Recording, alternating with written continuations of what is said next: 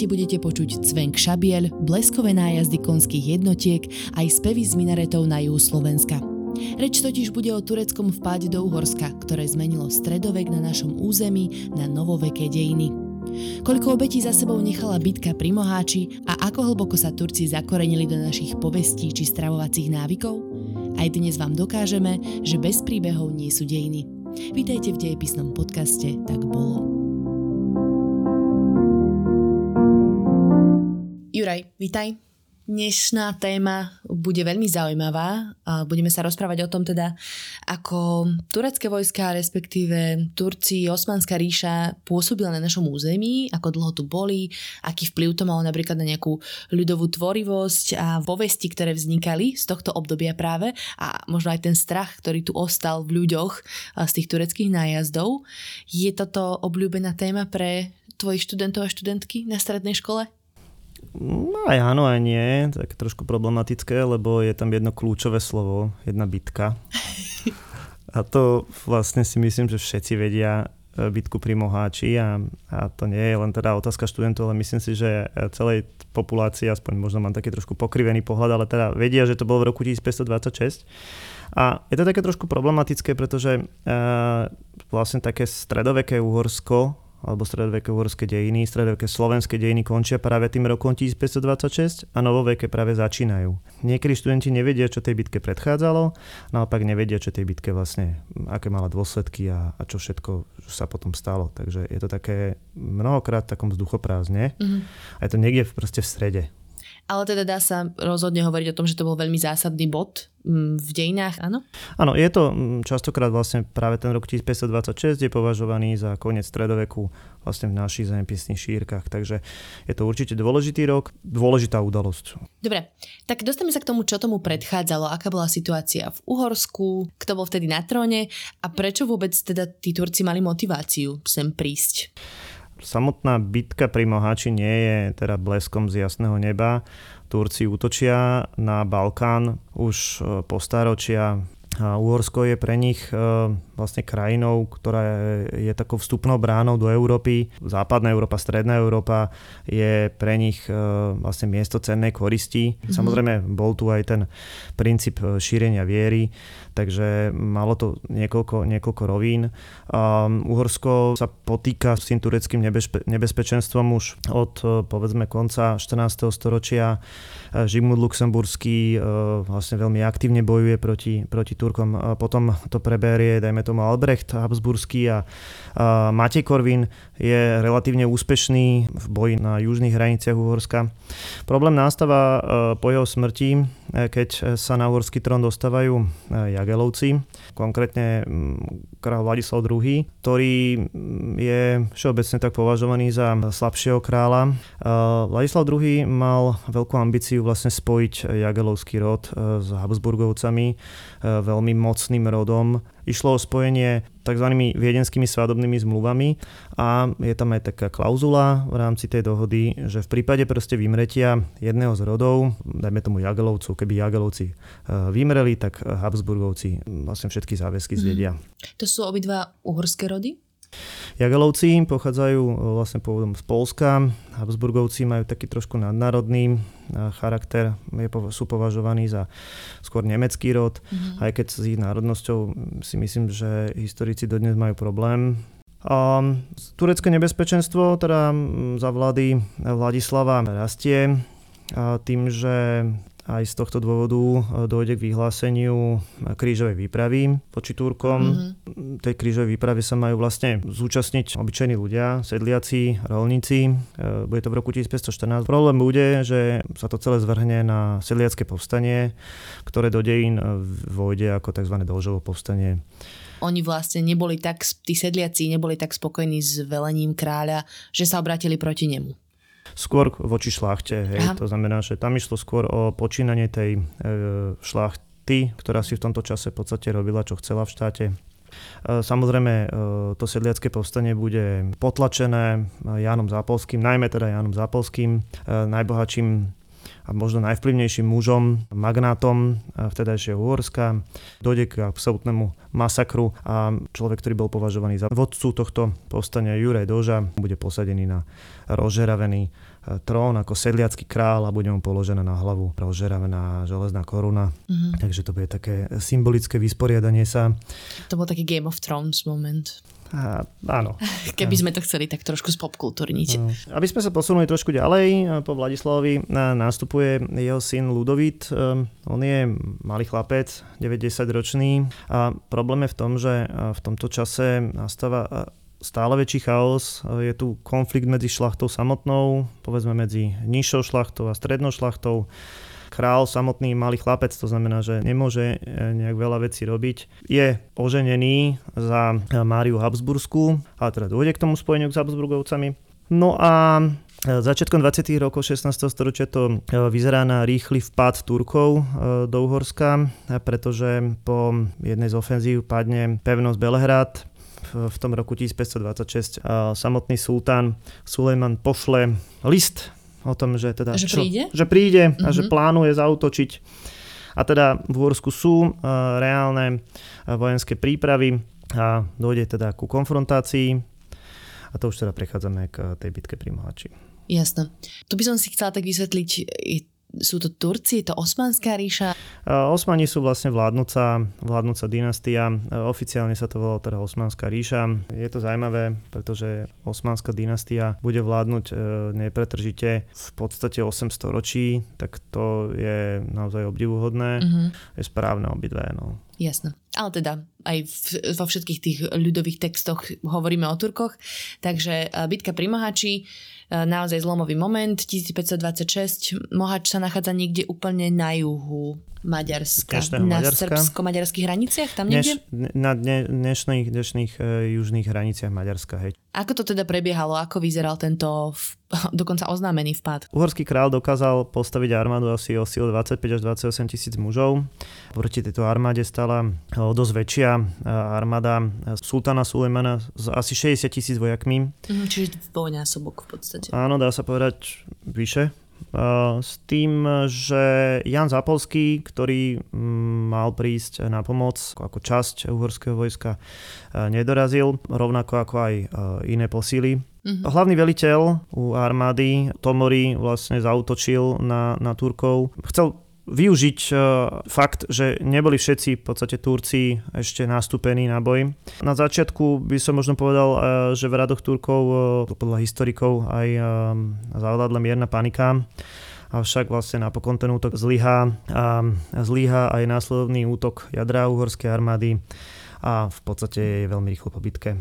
Hej. Ona vlastne trvala celá iba niekoľko hodín. Niekoľko hodín a s tým, že teda m, Turci boli podľa všetkého asi z toho sami prekvapení, že, že to je tak rýchlo vy, vybavené. Mm. Straty na uhorskej strane si 10 tisíc pešiakov, 4 tisíc jazdcov. A Turci následne vyplienia okolité obce, kde zabijú prakticky všetko obyvateľstvo, ktoré bude staršie ako 7 rokov. Mm. Následne teda dojde nejakej poprave zajacov, dostane sa do centrálneho Uhorska, ale oni prídu, získajú korisť a odídu.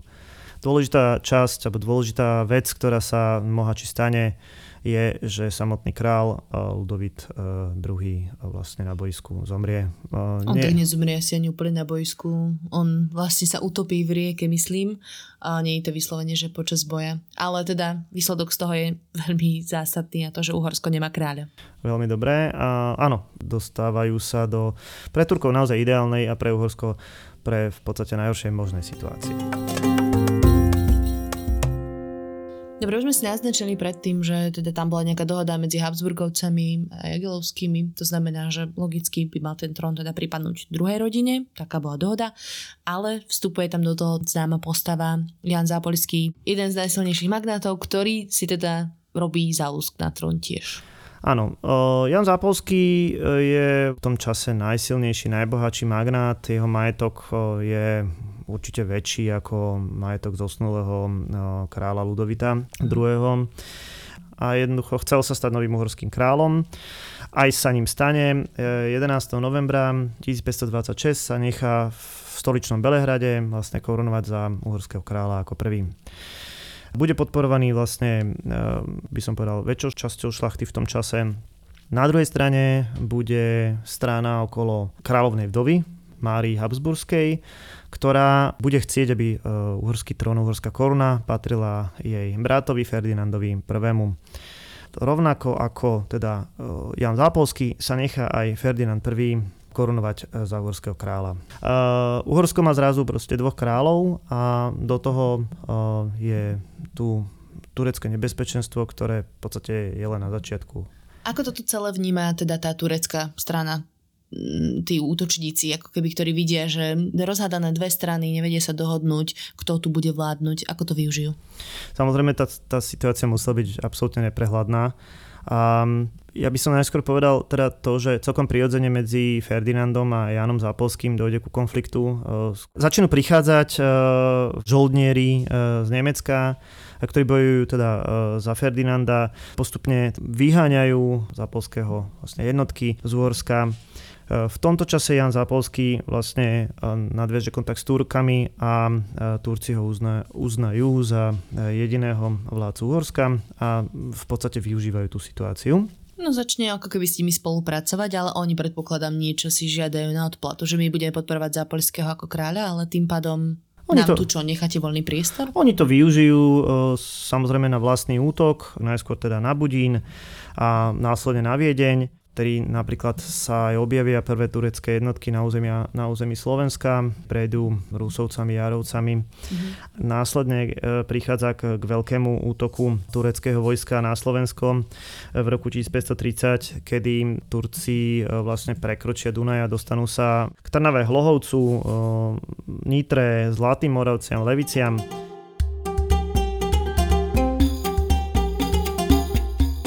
5. september 1531, denník Johana Kleinera, nemeckého žoldniera. Sú to dva dní, čo ma zajali. Stále sa bojím o život, hoci si začínam myslieť, že ma nechcú zabiť hneď tu. Videl som, čo spravili s ostatnými. Bolo to strašné. Dlhými zahnutými šabľami ocekli hlavy všetkým z našej družiny. Okrem mňa. Hlavy nabodávali na kopie a víťazoslavne s nimi jazdili okolo tábora. S pokrikom, z ktorého sa mi ježili vlasy na zátylku. Moji druhovia mali na tvárach stále vydesené úškľapky, s ktorými ich zniesli zo sveta. Celý tábor strašnej jazde volal na slávu. Vytasili šable, zdvihli ich vysoko nad hlavy v špicatých prilbiciach a radovali sa zo smrti nepriateľa. Okrem toho však v tábore vládne prísna disciplína a organizácia. Podobne to bývalo aj v našej žoldnerskej skupine. Keď sa jazdci v kúdole prachu vrátili, kopie už v rukách nemali. Zabodli ich na okraji tábora smerom k našej domovine – Telá nahádzali na hromadu a zapálili ďaleko za táborom. Svojich padlých pochovávali. Do hrobov ich ukladali ležiacich na boku, aby ich tvár smerovala k východu, k ich posvetným miestam. Modlím sa k všemohúcemu Bohu, aby sa moje utrpenie skončilo. Osamel som vo svojom trápení. Nebojím sa smrti, avšak nechcel by som, aby ma o život pripravili bezverci. Som zástanca učenia Martina Lutera a verím, že môj Boh je jediný pravý pán života a smrti. Iba on ma môže súdiť a neverím, že by dovolil, aby som zomrel tu, rukou Turkov.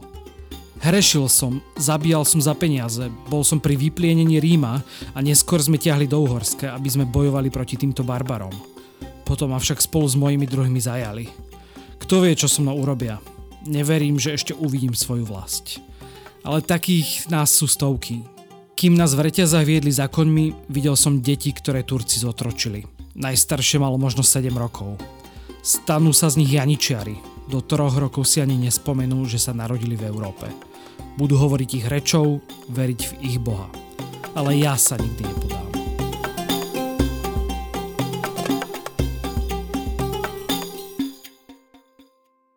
Toto je taká prvá veľká skúsenosť e, bežných obyvateľov, bežných, bežných ľudí na Slovensku. E, bude zajatých 10 e, tisíc ľudí do otroctva.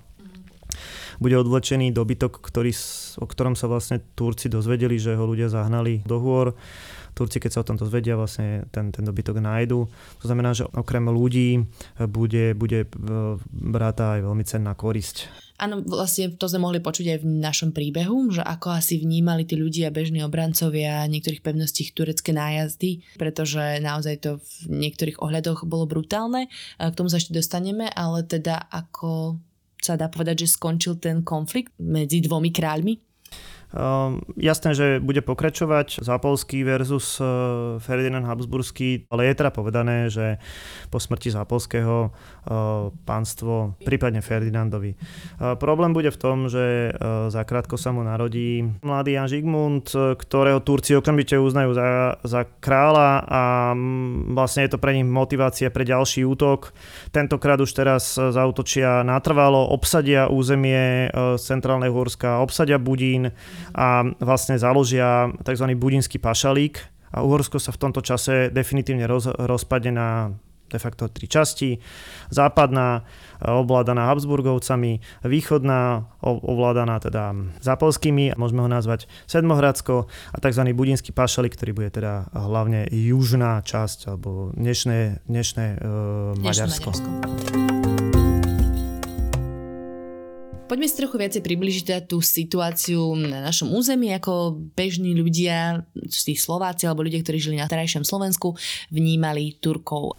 No, samozrejme, Turci sa snažili prenikať eh, na našom území hlavne na stredné Slovensko a veľmi ich zaujímali bánske mesta, celkom priedzene, boli bohaté. Mm Eh, Turci mnohokrát posielali výhražné listy a dedinám či mestečkám, že v prípade, že nezaplatia výkupné, tak eh, ich vypália, alebo teda, že zautočia. Samozrejme, dostali sa niekoľko kilometrov od eh, Banskej šťavnice, čiže bol to taký, taký trojuholník dnešného stredného južného Slovenska. Túto oblasť proste Turci priamo ovládali, vyberali s nej dane a samozrejme, že tu mali svoj vplyv, aj kultúrny. Uh-huh. Čo to znamenalo? Čo tu tak mohli priniesť? Um, Turci napríklad priniesli na Slovensko pestovanie ríže. V oblasti Poltára sa pravdepodobne pestovala e, ríža. Zachovali sa nám e, turecké fajky. To znamená, že môžeme povedať, že Turci priniesli fajčenie tabaku. Hm, fajčenie tu nikdy predtým nebolo hej, na našom území. Určite nie v takejto, v takejto miere. Dodnes sa to v niektorých nárečiach alebo v niektorom takom tom slovnom obrate fajčiš ako Turek mm-hmm. zachovalo. Mm-hmm. Takisto hovorí sa o tom, že mohlo byť, mohli byť turecké párne kúpele eh, na Slovensku, alebo teda na území Slovenska. Samozrejme, káva sa pravdepodobne takisto dostala prostredníctvom eh, Turkov Uh-huh. Určite môžeme hovoriť o napríklad pohanke či dyni a jedli gaštanoch. Máme viaceré slova tureckého pôvodu. Áno. Napríklad. napríklad jogurt. napríklad jogurt. Ten je taký jogurt ne? alebo diván. Diván, paša. A to sú, to sú veci, ktoré sú dôležité. A samozrejme, tá turecká prítomnosť mala aj um, veľký ohlas v ľudovej tvorbe alebo v povestiach, mm-hmm. tým, že najznámejšia povesť o Fatime a Omarovi a teda Trenčianskej studni lásky. E, e, sú aj iné, iné povesti, e, napríklad Voze plnom zlata z obce Radka alebo takých drevených píšťalách zo Sobôdky. Akože je jasné, že to bežné obyvateľstvo ich tu teda vnímalo. Existovali teda aj príbehy o tom, že tureckí vojaci unášali slovenské deti, chlapcov, z ktorých potom vlastne vychovávali takých profesionálnych bojovníkov. Ide, samozrejme, ide o Janičiarov a netýkalo sa to len teda obyvateľov Uhorska, respektíve Slovenska, ale a iných dobývaných území. E, áno, bol to taký fenomén. E, Janičiari boli v podstate fanaticky od detstva vychovávaní profesionálni vojaci, ktorí tvorili elitu armády. Mali veľmi špecifické postavenie e, v tureckej armáde. Okrem toho v tureckej armáde bolo veľmi dôležité delostrelectvo. Turci boli vlastne zakladateľe viacerých obliehacích techník a tie delá používali s úplným majstrovstvom práve delostrelectvu vďačili za úspech. Áno, čiže vďaka tomu sa im darilo dobývať aj na prvý pohľad nedobytné pevnosti. Ten turecký spôsob boja, aspoň možno, že aj z niektorých tých povestí, tak ako hovorí o takých tých nájazdoch, že oni boli výborní jazdci na koni, že toto bolo také niečo signifikantné, čo si tí ľudia pamätali. Ja, jazda tvorila mm, veľmi dôležitú časť e, armády. Boli tu napríklad tzv. sipahiovia, ale boli veľmi rýchli, ktorí sa vedeli proste ako blesk z miesta na miesto e, presúvať. A tento typ e, jazdcov bol, bol vyslovene na Slovensku ideálny. Samozrejme, keď sa začal obliehať, tak e, neboli e, používaní. Turci boli aj známi tým, že v ich e, táboroch vládla relatívne železná disciplína a poriadok. Uh-huh. Áno, to si hovoril, že keď opúšťali nejaké boisko, tak tí ľudia, čo tam potom prišli, tak boli prekvapení, že vlastne nič po sebe nezanechali, že si všetko pospratovali. Re- relatívne naozaj poupratovali. Posunieme sa ďalej a to k tomu, že to roz, ten rozpad Uhorska a vznik Budinského pašalíku eh, bol veľmi dôležitý pre Bratislavu, pretože sa stala korunovačným mestom.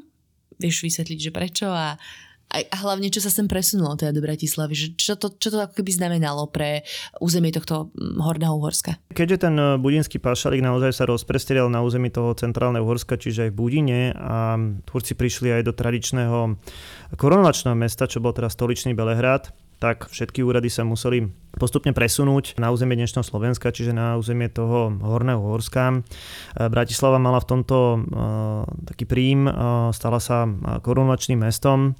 To znamená, že tu budú korunovaní uhorskí králi a uhorské kráľovné v dome svätého Martina.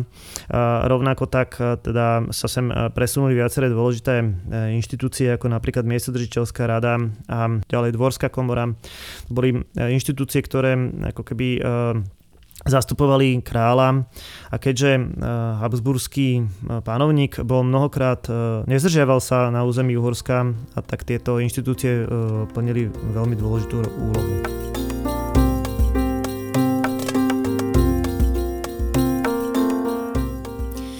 20. november 1608, denník grovky Eleonory Ziči. Hoci to nemám vo zvyku, spala som takmer až do poludnia. Hostina na hrade sa pretiahla do neskorých hodín, ale veď jeho veličenstvo kráľa Mateja II. si predsa treba náležite úctiť. Vonku bolo chladno, ale ja som mala pelerínu, lemovanú kožušinou z hranostaja, takže mi veru ani chladný vietor a dážď nevadili. Kráľa, ako inak, korunovali v dome svätého Martina. Z hradu tam v prepichovom koči priviezli korunovačné insígnie, svetoštefanskú korunu, jablko, žezlo, plášť a meč. Uhorskí šľachtici ich v truhlici priniesli do zachristie domu a potom sa už začala korunovácia. Za normálnych okolností mal korunu na kráľovú hlavu položiť spolu s ostrihomským arcibiskupom Petrom Pazmánim aj nový palatín, grof Štefan Ilešházy. Avšak ako evanielik sa koruny nesmel dotknúť, preto ho nahradil iný, katolícky duchovný. Ostatný obrad však už prebiehal bez ozmien. A po korunovácii jeho veličenstvo kráľ Matej, rovnako ako vraj pred rokmi jeho brat a otec, Prešiel pešo ulicami mesta Gradnici a potom do kostola pri kláštore Františkánov, kde pasoval rytierov Zlatej ostrohy. Na koni potom prešiel cez Michalskú bránu pred hradby mesta, kde zložil korunovačnú prísahu a ďalej na breh Dunaja, kde symbolicky zatiaľ mečom na štyri svetové strany, aby dal najavo svoje odhodlanie bojovať za uhorskú krajinu proti jej nepriateľom. Spolu s ďalším urodzeným pánstvom sme sa potom presunuli na hrad, kde bola v hlavnej sále, ale aj v ďalších, menších sálach slávnostná hostina. Avšak ani dolu v meste nezahálali. Pred chvíľočkou som počula slúžky, ako sa chichocú a klebetia. Korunovačná cesta a pódium pred Michalskou bránou, na ktorom kráľ skladal slávnostnú prísahu, neboli tentoraz potiahnuté zaužívaným červeným plátnom, ale súknom vo farbách uhorskej zástavy. Pri rozoberaní súkna vraj nastala v uliciach panika a bitka. Niekoľkých ľudí dav ušliapal na smrť, iní vraj prišli o prsty alebo o ruky. Ale pre ostatný pospolitý ľud, ktorému sa nestalo takéto nešťastie, sa na rážňoch v uliciach pieklo 6 volov a na pitie bolo pripravených 60 okovov vína. Opäť sa medzi ľudí rozhadzovali peniaze a pamätné mince a súčasťou slávnosti boli aj rytierské turnaje, ohňostroj a zábava – a na Dunaji Dokonca predviedli aj hranú námornú bitku. Ktoré boli ďalšie také slovenské mesta, ktoré sa vďaka tomuto stali významným? Určite musíme spomenúť eh, Trnavu, kam sa z Ostrihomu vlastne presunul arcibiskup a nie nadarmo má teda prezivku Malý Rím, pretože arcibiskupy urobia z Trnavy také náboženské centrum, neskôr tu založia univerzitu, to znamená, že to bude aj mm, intelektuálne, študentské centrum také špecifické postavenie málo Komárno, ani mm-hmm. nie tak ako mesto, ako Komárňanská pevnosť. Ona teda ležala bezprostredne na hraniciach Turkov a Turci ju nikdy nedobili. Hej, takže to bude taká špecifická vec. Ehm, Tam je tá socha nejakej panej, ktorá ukazuje figu borovú, že? Presne tak, že je, je to v súčasť teda opevnení, aj samotná pevnosť je veľmi dobrým produktom tejto doby. Bola to samozrejme po niekoľkých prestavbách ehm, vynikajúca ukážka novovekej pevnosti a áno, tá socha je teda súčasťou toho opevnenia. Jasné. Boli stále takí agresívni, stále takí výbojní, keď už obsadili nejaké územie, tak plienili tam stále tie dediny, alebo ako vyzeralo to pôsobenie Tur- Turcov na našom území? Bolo by to absolútne kontraproduktívne, keby e, že teda vraždia alebo zotročujú vlastne domác, tým pádom svoje domáce obyvateľstvo. Im išlo v prvom rade o vyberanie daní. Samotná Osmanská ríša na tých svojich podmenených územiach e, bola relatívne nábožensky tolerantná Samozrejme vládla tu moslimská menšina v Uhorsku eh, kresťanskej väčšine. Samozrejme, že to obyvateľstvo malo možnosť konvertovať a niektorí to samozrejme aj spravili, hlavne z takých osobných pohnutok, ale to obyvateľstvo v Uhorsku sa povedzme správalo inak ako obyvateľstvo v podmanených oblastiach Balkánu, keďže tá spoločnosť bola eh, relatívne viacej eh, vyvinutá. Stávalo sa aj to, že menili vlastne kostoly, kresťanské kostoly na mešity. A je teda taká povera o tom, že niekde v južných oblastiach si potom neskôr, už keď sa skončila turecká ofenzíva, stávali na kostoloch pol mesiace, aby ako keby odvrátili nejakú nadchádzajúcu hrozbu, keby znova Turci šli dobývať to územie, tak aby im ukázali, že sú, sú pripravení Zajímavé je napríklad e, zničenie kráľovskej hrobky v stoličnom Belehrade, e, teda kde bola bazilika. Tá bola vlastne tradičným miestom e, korunovania uhorských kráľov. A tu bola aj hrobka 15, 15 uhorských kráľov, ktorí Turci proste zničili a kostol vlastne urobili z toho neskôr skladisko, skladisko pušného prachu. Okay. Neboli to ale jediné takéto náboženské prekáračky na našom území. Zároveň celý tento chaos, ktorý v Úhorsku bol skrz túto tureckú ofenzívu, spôsobil to, že sa do Strednej Európy šírila reformácia z Nemecka. To znamenalo, že čoraz viacej ľudí najmä v tej časti Sedmohradska, ako keby preberalo tieto myšlienky reformácie. Ako to nejako vyvrcholilo, alebo že kde vyeskalovali tie vzťahy vlastne medzi tým nejakým pôvodným náboženstvom, ktorý tu bol, prichádzajúcim reformovaným náboženstvom a ešte do toho tureckou ofenzívou.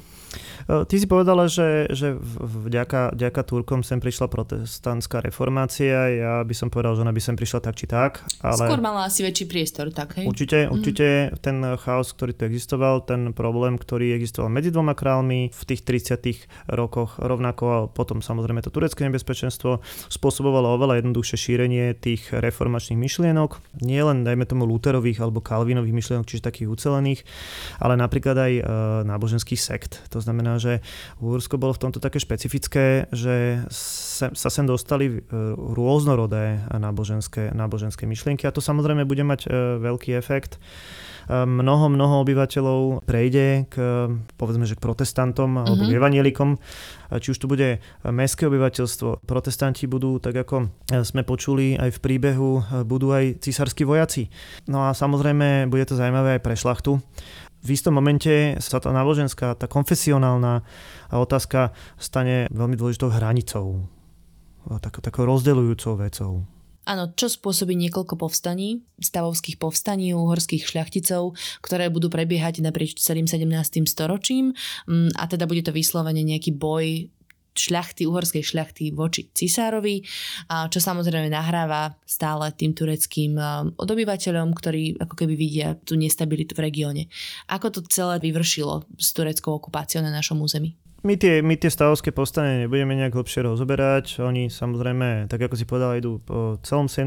storočí. Tí Turci e, tých povstalcov častokrát podporujú a častokrát využívajú, ale treba povedať, že teda hlavne prvá polovica 17. storočia je prakticky bez nejakej väčšej aktivity Turkov a taká prvá veľká ofenzíva prichádza práve v tom už spomínanom 1663, kedy vlastne budú práve dobité tie nové zámky čo bude e, znamenať pomerne veľkú katastrofu. Na jednej strane, na druhej strane to aj zmobilizuje také protiturecké síly. Zrazu Habsburgovcom budú ochotné pomôcť aj iné európske krajiny. To neznamená, že by dovtedy nepomáhali. Pomáhal veľmi intenzívne e, pápež, pomáhali Poliaci, pomáhal v Svetej ríše rímskej bola tzv. turecká daň, kde sa proste platilo na, na, na ochranu voči Turkom.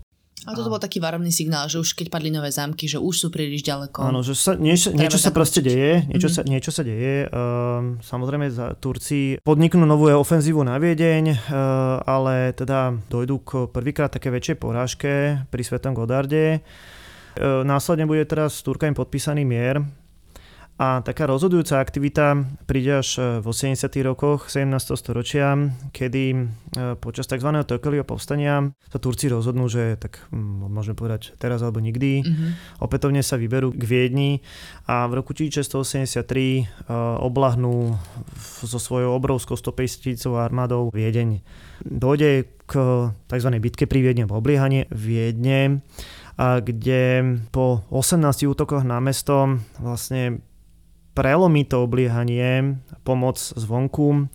Bude to Jan Sobieský, polský král a Karol Lotrinský, císarský generál, ktorý týchto Turkov pri Viedni porazí.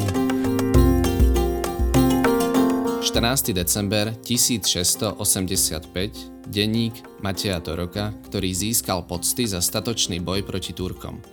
In nomine patris et filii et spiritu sancti – nech pán ochraňuje jeho cisársku milosť, kráľa Leopolda, ktorý veľkým víťazstvom vytláča osmanov z našej krajiny. Už je to niekoľko mesiacov, čo sme získali späť Eršekujvár, teda nové zámky. Pevnosť bola najsevernejším bodom rozláhlej osmanskej ríše, ale tomu je koniec. Náš hlavný útok sa začal 19. augusta. 3000 mužov v dvoch kolónach zaútočilo o 7 hodine ráno na poškodené múry. Turci sa bránili, ale po dvoch hodinách vyvesili biele zástavy.